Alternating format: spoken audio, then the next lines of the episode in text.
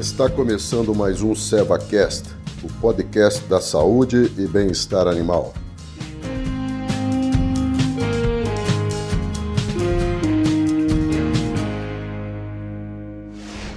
Oi, tudo bem? Eu sou a Nayara Armelin, sou médica veterinária. Hoje eu sou coordenadora técnica e comercial da linha especializada de equinos da Seva. Eu sou responsável pela região centro-oeste paulista e eu também crio cavalos da raça Quardinilha há alguns anos. É, vamos dar continuação ao segundo episódio, onde estávamos falando sobre os principais cuidados com os potros no momento do nascimento até algumas horas de vida, e nós dividimos em seis tópicos, que são parâmetros que devem ser avaliados nos potros, e nós já falamos da respiração, e agora seguindo a sequência, vamos começar sobre a ingestão de colostro. É, mais importante quando o potro nasce é garantir que ele mame o colostro. O colostro nada mais é que o primeiro leite produzido pós-parto. Ele deve mamar o colostro o mais rápido possível, no máximo até 6 horas pós-parto. Como a gente já comentou no episódio anterior, devido ao tipo de placenta da égua, o neonato ele nasce sem anticorpos nenhum. Os anticorpos eles não conseguem ser transferidos através da placenta. Então é através do colostro que ele vai adquirir esses anticorpos e se proteger contra as infecções. Quanto mais tempo o animal demora para mamar o colostro, mais tempo ele passa exposto aos patógenos do ambiente e sem a proteção adequada do seu sistema imune. E lembrando que o colostro ele também é uma fonte rica de nutrientes e energia. Após 24 horas de vida, o intestino do recém-nascido ele não é mais capaz de absorver as moléculas de anticorpos. Então a única forma de adquiri-las aí é através da transfusão de plasma. Uma maneira simples de verificar que o potro está mamando é observar a mãe. Por exemplo, se o Uber ele apresentar um aspecto brilhante dos tetos, quer dizer que o animal, que o potro ele acabou de mamar. E um potro normal, ele mama a cada 30 minutos. No caso, por exemplo, de animais prematuros, órfãos ou rejeitados pela égua, o recém-nascido ele deve receber anticorpo do colostro de outro animal. Então, o ideal é que os aras, quando mexem com criação, eles mantenham, mantenham um banco de colostro para esses eventuais tipos de problemas.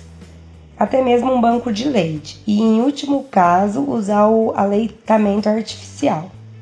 O volume de colostro retirado da égua pós-parto para formar esse banco de leite, ele pode variar de 150 a 200 ml. E a conservação é feita no freezer em temperatura de 15 entre 15 a 20 graus negativo. Agora vamos para o terceiro tópico, que são a avaliação das mucosas. O exame das membranas mucosas ele é de extrema importância elas devem se apresentar róseas e úmidas, ou seja, é, caso a mucosa apresente fora desse padrão, sendo às vezes ela muito avermelhada ou pálida, amarelada ou até mesmo arroxeada, é indicativo de algum possível problema cardiocirculatório.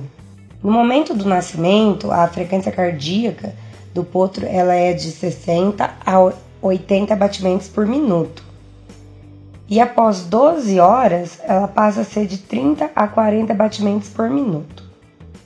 O nosso quarto tópico é a temperatura. A temperatura normal de um potro recém-nascido é de 37,5 a 38,5 graus. A hipotermia ela pode ser um problema bem comum, já que o potro ele nasce molhado e ele acaba perdendo temperatura quando ele é exposto ao ambiente extrauterino.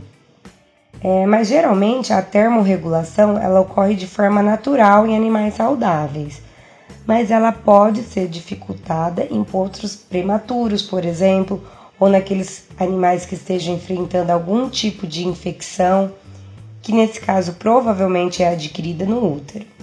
O quinto tópico é sobre mecônio.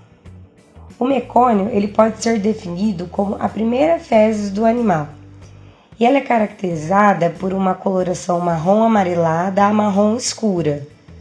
diferente das fezes normal.